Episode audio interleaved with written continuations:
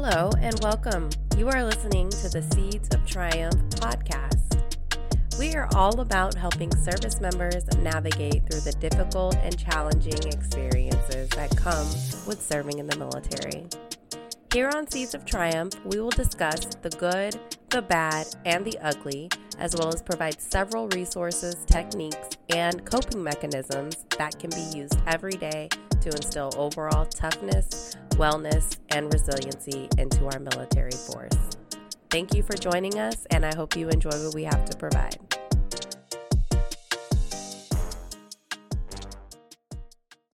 Today's episode is a little bit different than um, normal.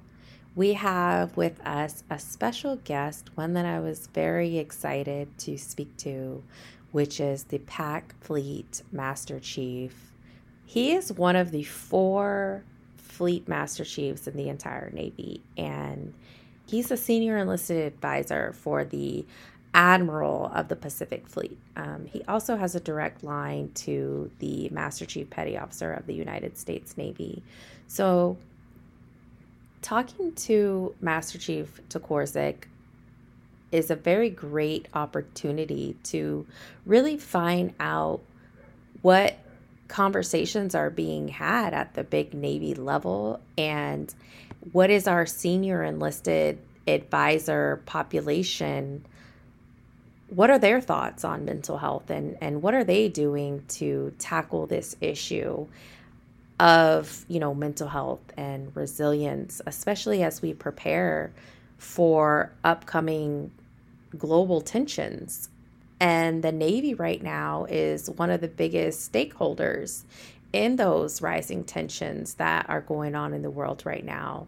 So it's imperative that our senior leaders are aware of the mental health care concerns, of the stigmas, and the fact that leadership plays a big role in addressing that care and providing those resources and even acting as resources.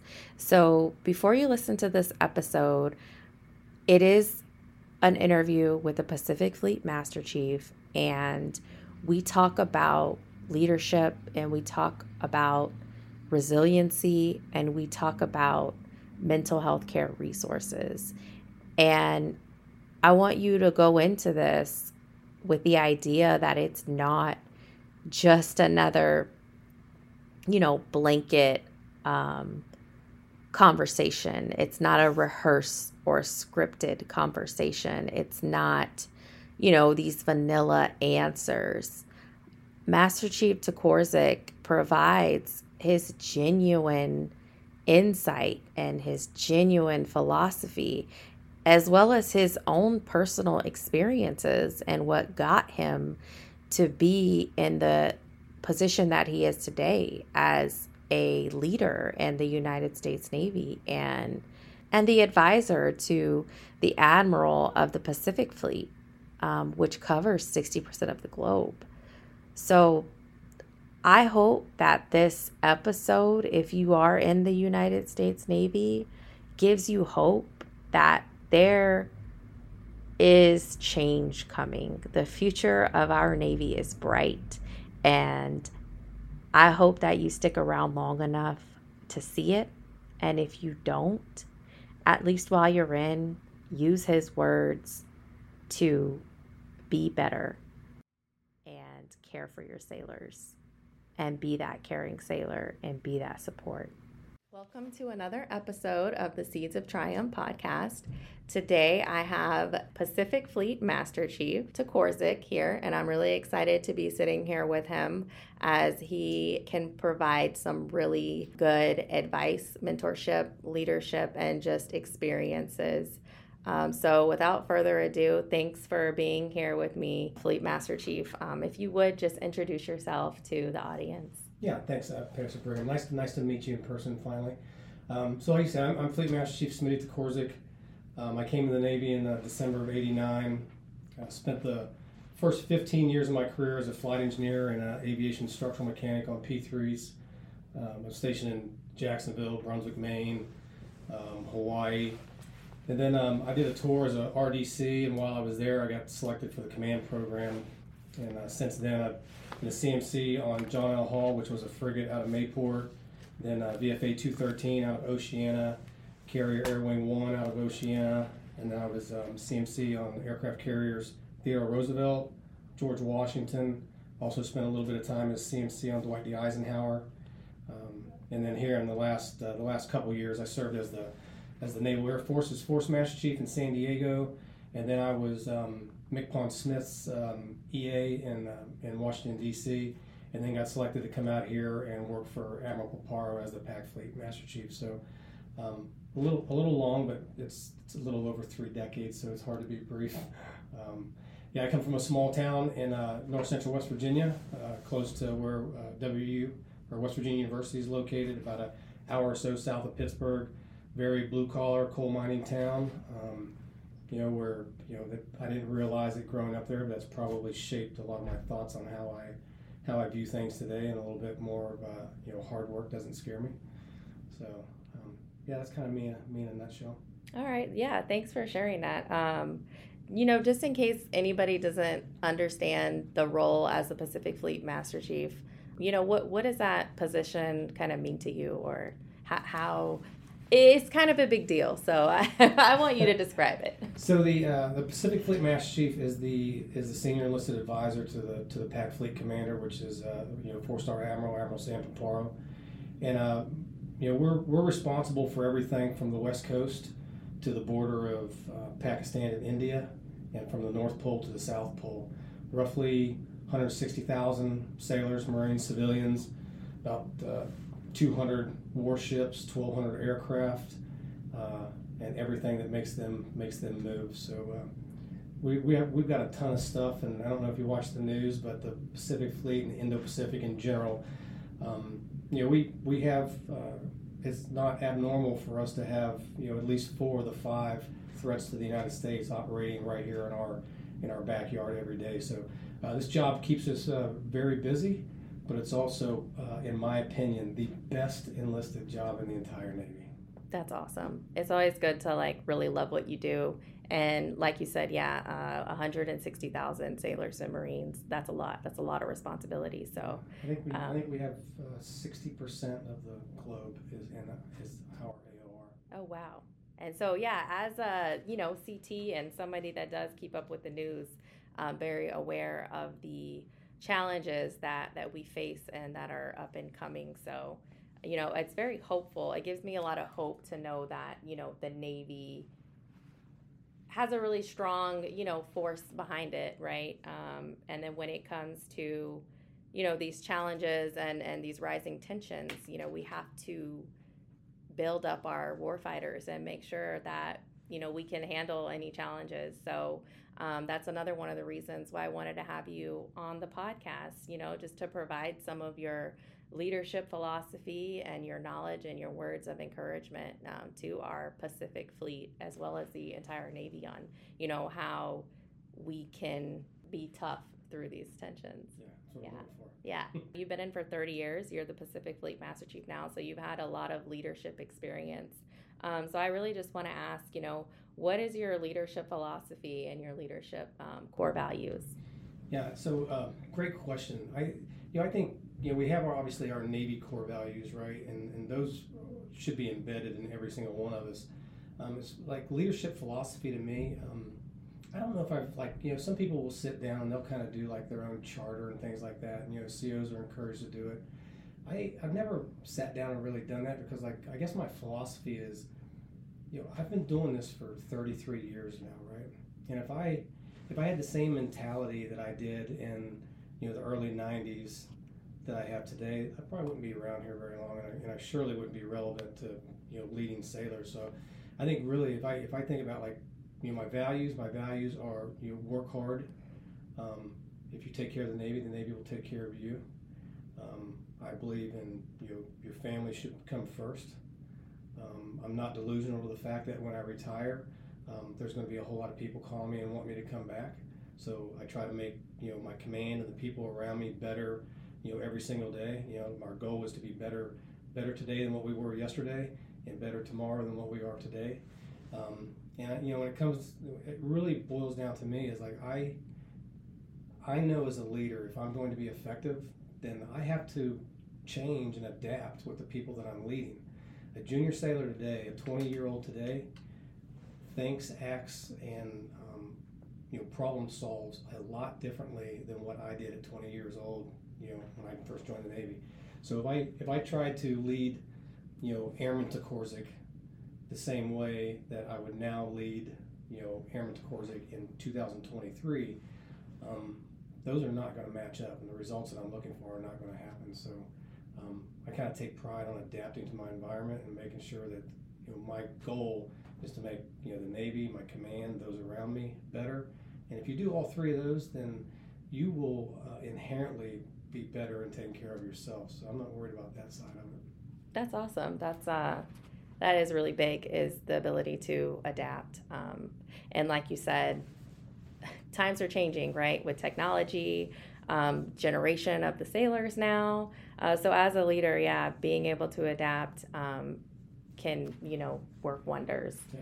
So with that. Um, the other thing I wanted to ask you um, I recently went to a leadership course and I, I devote a lot of my free time just to study leadership, how to be a better leader, um, because I really do care about the sailors that I lead and will lead. And so, one of the big topics um, that always comes up is emotional intelligence. And, you know, some research shows that, you know, some of the most successful leaders are high in emotional intelligence. And you know what that is is the ability to kind of relate, understand, and have empathy with those that you're leading. So, um, would you, you know, say that you have a high level of emotional intelligence, or do you have any thoughts on that? Yeah, so I will tell you that probably five years ago, I would have told you that I did not. But um, when I was stationed in D.C., uh, we got our team together there, and we all did a Hogan assessment. And that Hogan assessment pointed out some things in me that that I wasn't aware of myself. But after but after seeing it and after being debriefed on it, then I became a lot more intelligent to it. Right. So um, you know, I have a tendency to be I can be intense. Uh, I'm very uh, detail oriented, and what my Hogan told me was like uh, there's a there's a, a line item in there. It's called excitability. And I'm like a 95 out of 100, and you think, oh, he scored a 95. That's not necessarily a good thing. Um, but what it really boiled down to was like when I have a project or I have tasking that I want to get done, I have a way in my head that I how I see that being accomplished, right? And if it doesn't go that way, then I was very quick to you know kind of go off the rails. And then my agitation now, especially at this level, that filters in to everybody around me and below me, right?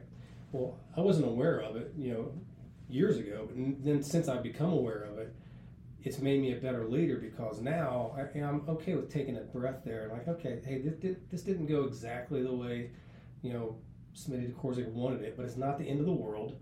Let's go ahead and take a deep breath. Let's kind of reset, recycle, um, and you know, let's get back after it. But I'll tell you, so you know, you talk about adapting, you know, to your environment and and being relevant to the people that you lead. That's a part. That's like that's a no kidding you know, emotional intelligence is teaching an old dog new tricks, and I would still have that same mentality, just you know, being like I'm I'm upset because this didn't go the way I thought it should. It's not the end of the world. You know, there's there's more than one way to skin a cat, and you know, a lot of times, you know, I, I say that like the innovation, the thought processing, and the problem solving of junior sailors today far outsees anything that that I had in you know in the early '90s. So you got to be willing to like open up your ears and hear what they have to say and just because it's not my way, I'm like I'm okay with it. If it's a faster, more effective way of getting things done, by all means, man, take all the credit for it. I don't need credit for anything. So yeah, so emotional intelligence, you, you have to understand yourself if you're going to be an effective leader to those around you. That's yeah, that's very true, very important. You gotta you gotta be good and you gotta take care of yourself. And you know, some of the things that you said, you know, after reading through, you know, the CNOs get get real, get better initiatives. Um, a lot of that is in there when it talks about leadership development. Um, the Navy does want our leaders to be more emotional emotionally intelligent, which means that they want to relate to their sailors and you know build them up as a team and listen to what they have to say. Yeah. So yeah, like you know, like I said that you know that 95 excitability, excitability. That's a that's a get real, get better, embracing the red, right? That's not necessarily something you you want to hear about yourself, but you have to acknowledge that it's fact. and now how do you uh, you know how do you compartmentalize that and keep keep that uh, tendency from uh, you know affecting those around you part of being a leader and you know emotional intelligence can also relate with mental health and just the mental health status of the sailors that you're leading. So what do you see as some of the mental health challenges that we face as a navy? And if not challenges maybe some barriers that exist? Yeah so i you know first i don't know if if the challenges that we face as a navy i would i would say that we're these are these are challenges that we're facing not only in the Department of Defense but as a country, as a nation. Um, you know, and, and really, it's a kind of a supply and demand right now. I mean, we just simply in the Department of Defense, I don't think that we have the providers required to meet the demand that that is, you know, coming at us. Um, you know, from a leadership standpoint, I know that we're trying to we're trying to tackle this from all different directions and I, I tell you, I'm the very first person to say that I, I don't think that every sailor issue needs to be solved with a PhD. And what I mean by that is, you know, we have we have frontline leaders in our LPOs and our chief petty officers that are great resources to our junior sailors. And I just want I want us to get to a point where, you know, me as a chief or me as an LPO, I'm not looking at myself as a resource management tool where, you know, Petty Officer Smith comes to me and they've got a problem, and I go, "Oh, yeah, I know where you need to go," and I send you off this. But I want to be the first person. You know, if you're coming to me, you're you have enough trust and faith in me to help you. I want to be the person to help solve your problem. And if there's something going on that's outside of my you know my expertise or my training, then that's whenever I go into you know my knowledge of the of the of the you know the, the system and find the right resource for you. But I think we could we could leverage. Um, you know, our, our, our leading petty officers and our chiefs a lot more um, than what we do. And I'll tell you, like I think I think sometimes people, you know, when sailors come to leadership with, um, you know, with, with challenges, whether it be struggles with anxiety, depression, or, or diagnosed mental health issues, you know, leadership. I think that sometimes scares people. You're like, hey, I don't want to be responsible for something, but in the big scope of things, a lot of times a sailor just needs somebody to talk to. You know, somebody that gives a damn and that they can feel you know connected to that's um, that would go so far in helping a lot of sailors that are just struggling through kind of a, a tough spot right? And what that does in return is it, it, it alleviates some of the stress on our clinical physicians to where they can tend to the sailors that truly need um, some advanced care. Um, so yeah this is this is not a problem that's easily fixed. Um, i know from you know from the Secretary of Defense, the Secretary of the Navy, the Chief of Naval Operations, and every leader, you know, all the way down to the most junior sailor walking out of Chicago on Friday. Um, it affects all of us, and I think all of us own some of it, and we got to be creative on ways that um, you know that we that we solve it. There are way too many, um, you know, unfortunately, way too many suicides, and um, you know, I think as a team, there's there's there's a lot of um, there's a lot of value in us focusing on, you know, connectedness, um, you know, a Navy family, those type of things, those caring things where I can take, you know, I, I got a sailor that comes in here and is just having, you know, a horrible day. I got to be able to, you know, reach back into my, my father, you know, my father experience, my Navy experience, and I don't have to sit there and be, you know, a mash sheet. I can just be a listening ear and you know help this sailor get through what it is. And if it's something, you know, if they say something that scares the hell out of me, or they say something that I know is, is beyond my capabilities to help them with, then I make sure I get them to the right place. But um, we got to be we got to be willing to sit down and have caring conversations with our people. And that's not, you know, like you know, some naysayers are to say, "Oh, I just want to give hugs to everybody." That's not that's not what I'm saying at all. You know, I'm talking about building a resilient workforce who can have a bad day and they can go they can get through that bad day wake up the next morning go hey you know what? Yesterday was a bad day. Today's going to be better and get right back after it. Right and trust that they're going to have that supportive leader. Yeah. um, trust is a, is a big part of it right? To be able to go to them um, confide in them to ask for help if they need it. And i think um, you know I'm, I'm very active on you know facebook groups and reddit posts and a lot of a lot of our sailors are a lot of the ones that post on there, right? um, they tell stories or write posts about maybe a leader that they had that just shunned them off or shooed them away or made them feel like they didn't care. And all that boils down to is that leader being unsupportive. Mm-hmm. So if we can just like you said, you know, build that connect connectedness and support each other and use the ownership as, you know, E1 to, you know, an admiral, right? If we all take the ownership and work as a team to fix this uh, challenge, right, that the entire nation has of um, mental health resources, we, we can make it better.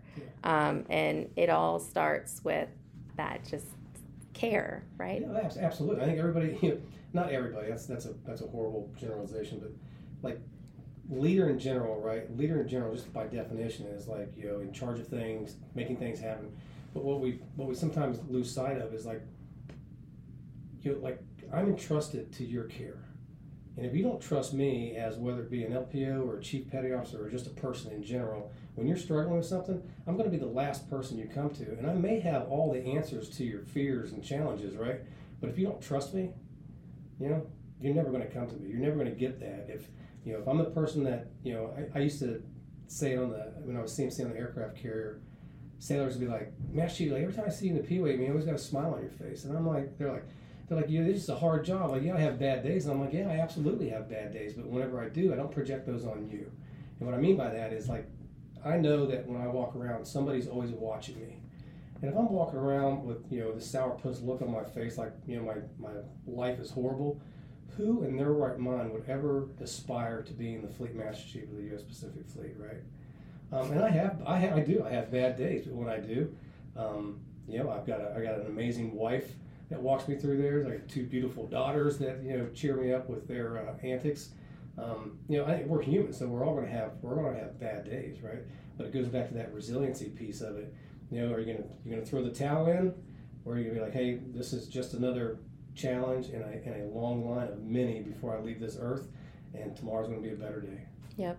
Indeed. And um, you mentioned resiliency, and that's something that um, I want to talk about because it is so important, right? Um, when you're resilient, you kind of have the ability to endure tougher and tougher situations. And I always like to use the um, weightlifting analogy of, you know, building calluses on your hands. You know, the more you do it, the stronger the calluses become, and you're not cutting up your hands anymore. Yeah. Um, so, you know, we can apply that to just being in the military, being in the Navy, um, you know, accepting the challenges that come to us.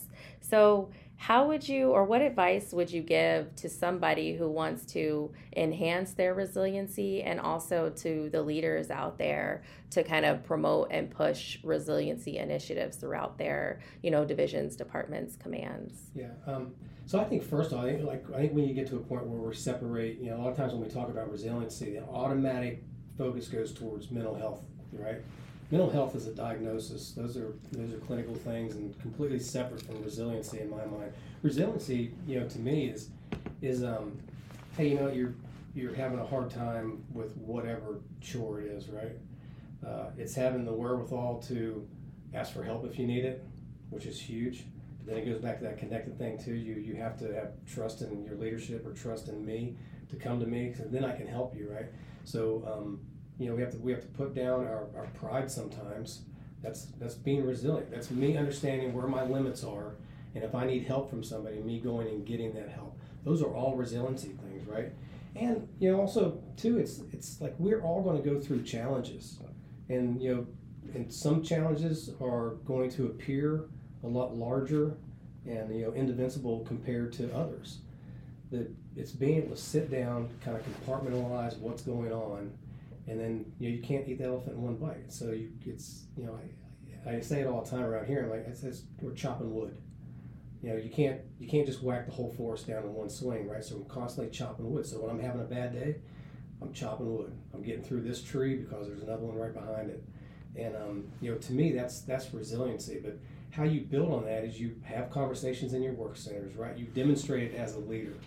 You know, um, if I'm struggling with something, you know, I've got entrusted staff here that I rely on, and I I talk to them uh, the exact same way I would talk to my own, you know, my own family or my kids. Um, I think probably age and generational wise, they're probably closer to my kids, but um, but I don't like they they know me like the back of their hands. They know me like a, like a family member. So when I'm having a bad day, it's very apparent to them, right? But then it's it's also they're the ones that I rely on to tell me like, hey, you know, hey Fleet, um, you kind of look like you're not having a good day. so that then puts me in check where I'm not projecting that on everybody around me.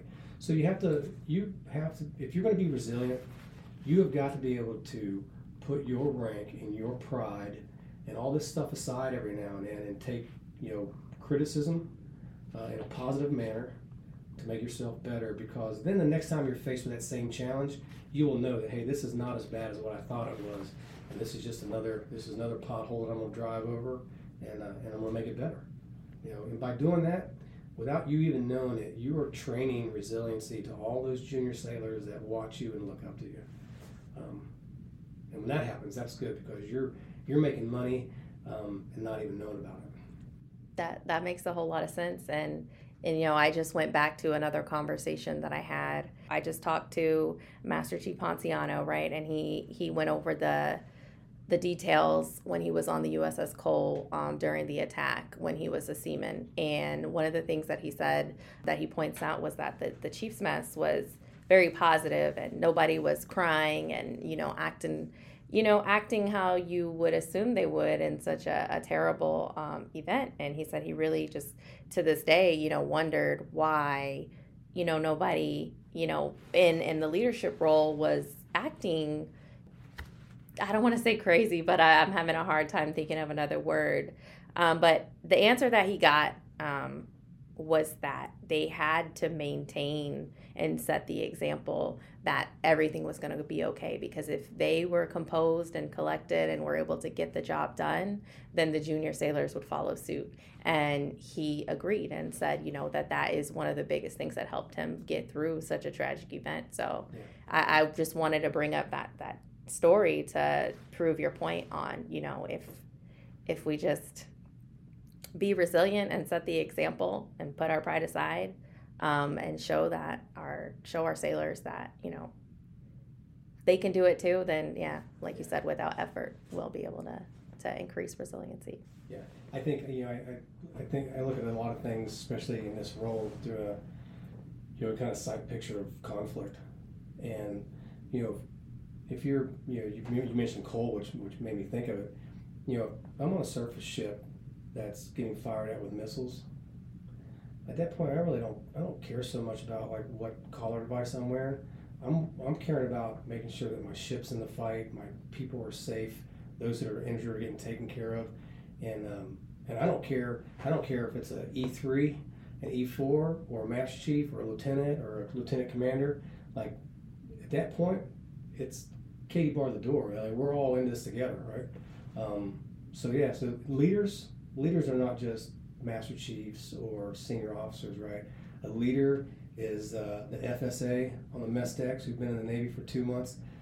You know, somebody's watching that young man or woman, and he or she may not even know it, but somebody somebody's looking to them to emulate the same way they are, you know, you or I. Um, and it's on us to make sure that we're setting a good example for them. And you actually brought up a really good point. It's like we have to train how we fight, right? And, and fight how we train. So, you know, just because we may not be on a warship or we may not be in direct combat, um, and you know maybe i'm just sitting behind a desk in, a, in an air conditioned building you know we're we like that's training right we're in the military and we're gearing up for whatever you know might come our way so just like you said, um, it could be anybody. And when when things get tough or something happens, if we train how we fight, then we won't have to worry about anybody being in danger. So yep. yeah, I'm glad I'm glad you brought that up.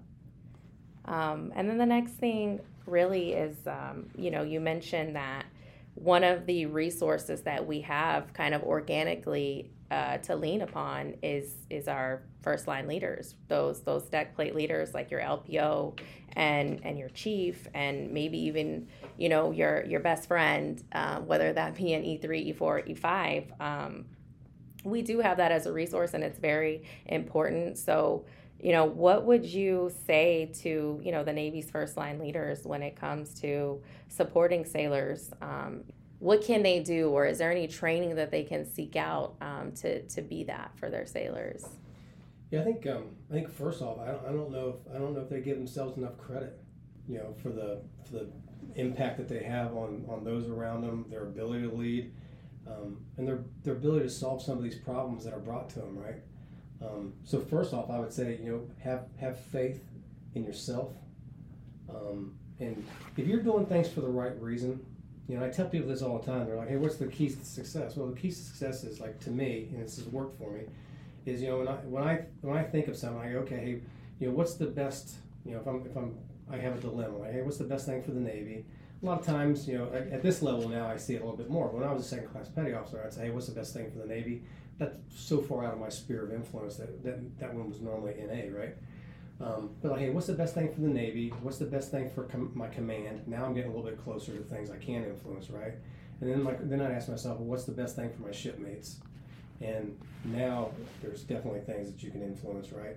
And then the fourth thing was like, hey, what's the best thing for me? Typically, you know, if you answered the first three right, you were always taken care of. So that was like one of the things. But you can use that. You can use that method you know, it's kind of like the five whys and you know, get real, get better, right? But you can use that same method for any anything that you have, any dilemma you're working on. Hey, what's the best thing for the Navy? What's the best thing for command? What's the best thing for my shipmates? And then what's the best thing for me? And um, and you'd be surprised at how many times that will, you know, that will answer itself um, without a whole lot of you know heartache or pulling from it, right? Um, you know, training. There, there's a ton of training out there, but the reality is, like to me, like being a leader is anchored on you know having a, a genuine care for those people that are around you. You know, I don't say that because like, oh, people think I'm, you know, you're, you're supposed to care for sailors. I, I know plenty of people who can say that they care for sailors, but then don't don't act in the same. You know, the audio doesn't match the video, right? And I can tell you, like 15 years ago, I was probably just like that. I was focused on mission. I was focused on outcomes. Um, and now that I've again developed my leadership a little bit more, you know, I've had two daughters. That's probably influenced the way I look at things now, and I, I look at it completely different. Like I, um, you know, it's nice too that I don't have anything to prove to anybody anymore.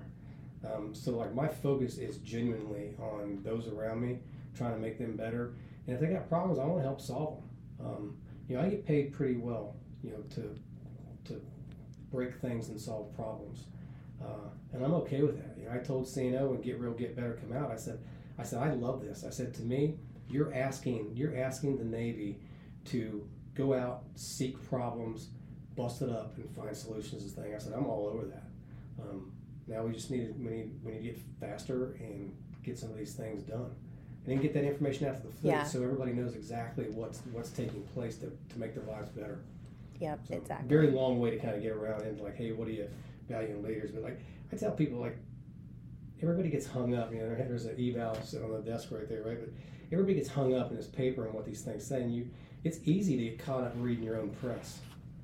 You know, and you know your eval says all these things.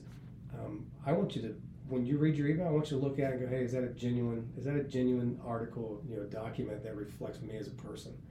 And um, you know, and I've done it too. I've looked at it, I'm like, oh man, I'm like, oh, look at you're selected or recommended for this or that, right? Like, oh, look how good I am.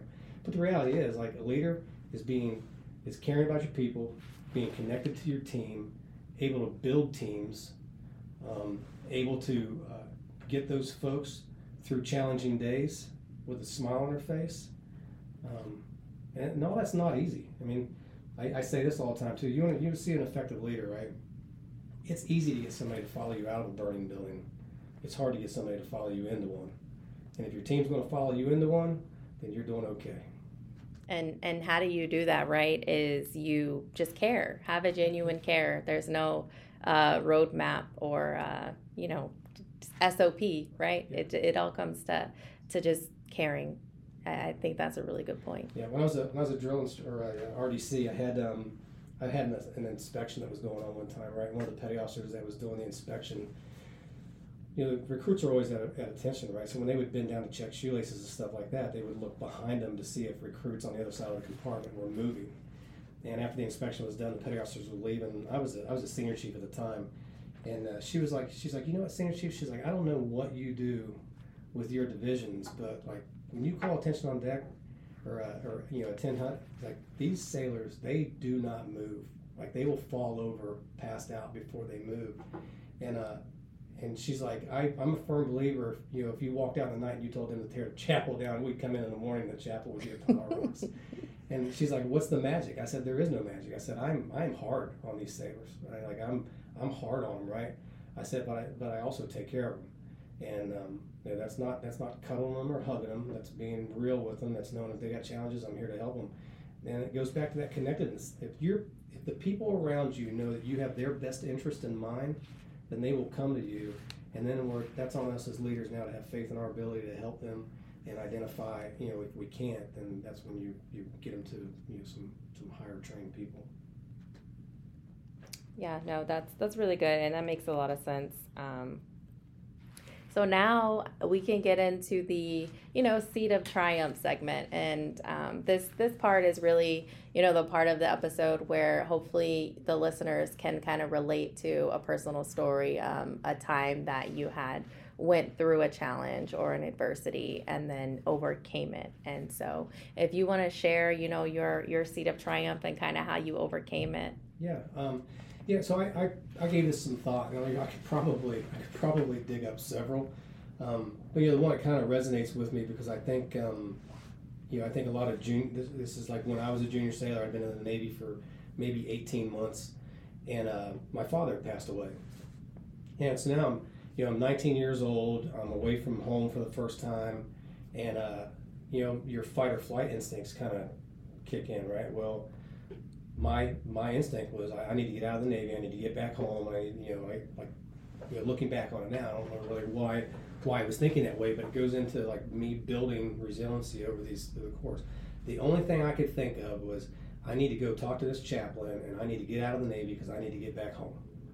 And um, you know chaplains they're, they're a great resource and everybody thinks that they're solely there for you know um, you know religious you know spiritual reasons but they're not i mean they're they're absolute incredible counselors um, and i was talking to uh, this priest in jacksonville florida and he asked me he said so uh, you know Airman Korzik, so what are you gonna you know what are you gonna do when you go back to West Virginia you know like I said well I'm gonna get a job he's like, oh, you have to financially support your mom, and I'm like, oh, I'm like, well, no, she she has a she has a job, and he's like, okay. He's like, well, you know, you have no other family there to, you know, um, take care of her. And I'm like, no, I have a, I have a brother and sister that still live there. And he said, okay. Said, so you don't need to financially support your mother. You don't need to, you know, you're not the only family member that's there around her. So, um, you know, what are you going to go do there that you can't do here? You know, I started to think about it, and then, you know, he asked me too. He's like, you know, what made what what brought you into the Navy to begin with?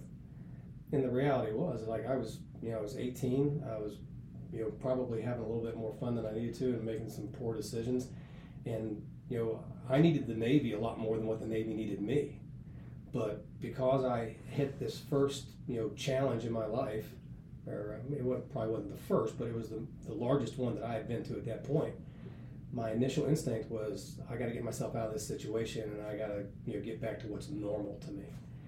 And um, I am so glad that that you know that chaplain had that talk with me because you know that was the first you know the first layer that callus you talked about earlier mm-hmm. right that's been building over all these years that helped me you know deal with adversity know that no matter how um, challenging or how bad you know the threat is there's a way to get past that right? you just got to take a deep breath you got to compartmentalize work your way through it rely on your friends and your shipmates and your leaders to help you, um, and it will be all right.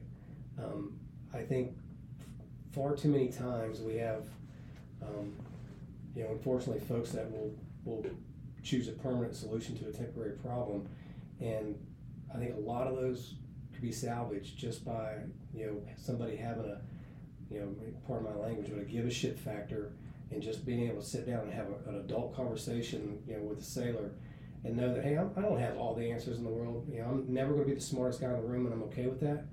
But you know, I will give you 100% to whatever you need to help you get past this like rough spot, uh, and then you know we'll smile and laugh about it later, right? Um, and you know, that chaplain was that first person for me, but it doesn't always have to be a chaplain. It could be a shipmate. It could be somebody mm-hmm. at the mm-hmm. barracks. It could be, um, it could be somebody junior to you. It doesn't have to be somebody senior. I mean, resources. We we get hinged on resources like the chaplains, the DRCs, our physicians, and those are all amazing resources, right? But we have a ton of them too that we don't leverage, and that's you know, you know, you you can be a resource for me, right? I just got to be willing to come to you. Um, you know, Chief Vegas can be a resource for me. Um, you know, the junior sailor walking down the P-way can be a resource for me. Um, you know, a lot of times they are. You know, like uh, I could be having a bad day, and I can I can run into a, a junior sailor, hey, where are you from? And and they just have this energy, right? And you know, you know whether it's like, oh my God, I'm talking to the fleet master chief, which I don't think that's very cool, but they do. um, and it's just that energy that comes off of them. If I'm having a bad day, right, that energy just puts that you know that spark back in you. Like, man, we work for an incredible organization, and you know, I, would be lying if I didn't say we've got a, you know, we've got small percentages in there, but every every place does, right? But I will tell you, if we if we collectively get stronger as a group, the ones who really care and the ones who really want to get after problems, the folks that just want to sit around and convert oxygen, they're going to have no place to go but to the civilian sector. Um, and like I leverage, I leverage people that want to make the place better. Um, and you know, I get around sixty percent of the globe and we have a ton of them out there. Um, you know, I couldn't be more proud of them, and I'm and I I'm absolutely thankful that that chaplain kept me in the Navy. You know, 32 years ago. Um, wise beyond his years. That's a really good um, first kind of big challenge to have. Not that you know your father passed. I, I didn't mean it like that, but you were able to prove to yourself that you could overcome such a big and tragic um, challenge. And so, you know, setting that tone for yourself is is really awesome that you did that, and it just it's a testament to everybody else, you know, that that they can do it too. And yeah. every challenge thereafter kind of sets you up for that and building that resiliency. Yeah, I, think, I, think, a lot of times, you know, it's it's like we did a podcast on it, but like it's the easy button. It's I think it's you know, you bam, hit the easy button, and get back to what my normal is, right? That's that's what I knew. That's what I was comfortable. But the reality was that comfortable wasn't good for me. You know, like reality was this challenge in my life and and being in the Navy and doing something different, and you know that's what I needed. Um, but I, I, at that moment, I, I would have never been able to see that without going and talking to somebody, you know, and getting some help. So um, I would, you know, everybody, we all are going to face challenges. Some of them uh, you know, different levels of complexity. But, you know, ultimately, do not suffer in silence. Man, we've got all these things. It gets back to that resource, man. It could be, it could be the airman or seaman that uh, you know works alongside of you in the shop or in the galley. Um, it could be your chief, your LPO. I mean, I hope to God that you know we have sailors that are um, looking at their enlisted leaders uh, and trusting them that they're there to help them with their problems and not uh, you know not not judge and you know be critical about it. Like I'm I'm way past that point in my life. Um, so I mean, I, it's like we have a ton of resources, and uh, you know if I could leave you with anything, I would say like not every sailor issue needs to be solved with a PhD. You know, I, I talk about my very first chief, and 33 years later, I can see his face. ADC Chuck Keller. Um, the guy was my my financial specialist, my dating app, my psychologist, anything that I needed, Chief Chuck Keller could solve that problem. Um, and I want I want all of our chief petty officers and our LPOs to look at themselves like they're ADC Chuck Keller because they've got a whole lot of worth, uh, and we're not tapping into just a you know fraction of what they can do.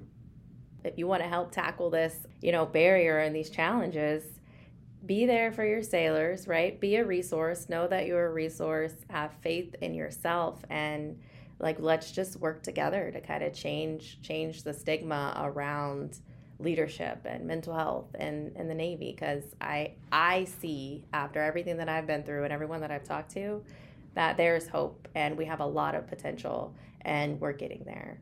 Um, so we just have to be patient. And in the meantime, right, let's just be good people and, and support each other. be surprised the outcomes just by being a good person. Yep. All right. Well, thank you for your time, uh, Master Chief. I really appreciate you talking with me today. Yeah, thank you. It was a pleasure meeting you. You too. What a great experience and opportunity to have to talk to, you know, one of the four fleet master chiefs in the entire Navy. Master Chief Tocorzic, I always have a hard time pronouncing his name. Master Chief Tocorzic shared with us his idea of what an effective leader is. And that is somebody who genuinely cares about the sailor and about that sailor's well being and pushing them and empowering them to be the best person that they can. Because ultimately, if our sailors aren't healthy and our sailors aren't motivated and our sailors don't trust their leaders, then they can't be effective. And the key and, and the, the code to being a great leader starts with just being a good person and treating your sailors and everybody else around you as if you would your own family. So I encourage you all as you go forward in your careers, whether you're in the military or not, is just to be a good, kind, and caring person. Because with that, you can do so much and bring so much great and positivity into this world. Those that are in a leadership position, be a resource to your sailors. Master Chief is right. There is a severe supply and demand in the entire country right now. Our mental health care demand is outweighing the supply, and sometimes we don't need a PhD. We can prevent our sailors from having to seek out those clinical resources, those those people with the PhDs by just treating them well and not being the cause of those traumas. And as a first class petty officer or a chief petty officer, and just anyone in a leadership position, whether in the you're in the Navy or not, be that first line resource to your sailors. Be that financial specialist, be the dating app, be the anything that your sailor needs. Be that ear for them. Share with them your experiences, your advice, and show them that you care and build that trust and connectedness. Because when we all connected and we have that camaraderie and that support, that's what's gonna that's what's gonna pull us over the edge. That's what's gonna help us win this fight. So I just want everybody to remember that. The key to tackling this problem can be just as simple as being a good, genuine, caring person. Thank you all for tuning in to another episode of the Seeds of Triumph podcast. I'm so excited um, about where this podcast is going. And I just really appreciate your support for listening and all the support in general. Um, this has been really great, and I hope you are taking away um, something from these episodes and using it to promote mental health care resources, to break down the stigma, and to just improve yourself um, overall. I know that throughout doing this, I have learned so much and am growing into an even better person. Um, speaking with all these different people, with all these different experiences and background has been so rewarding. So I just thank you all again for listening and for your support. And uh, stay tuned for another episode next Friday.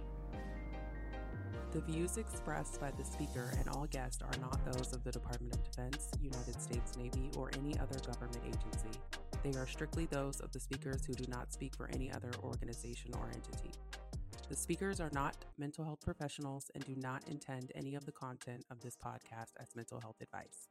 If you need professional mental health advice, please seek out your closest military or civilian mental health providers immediately.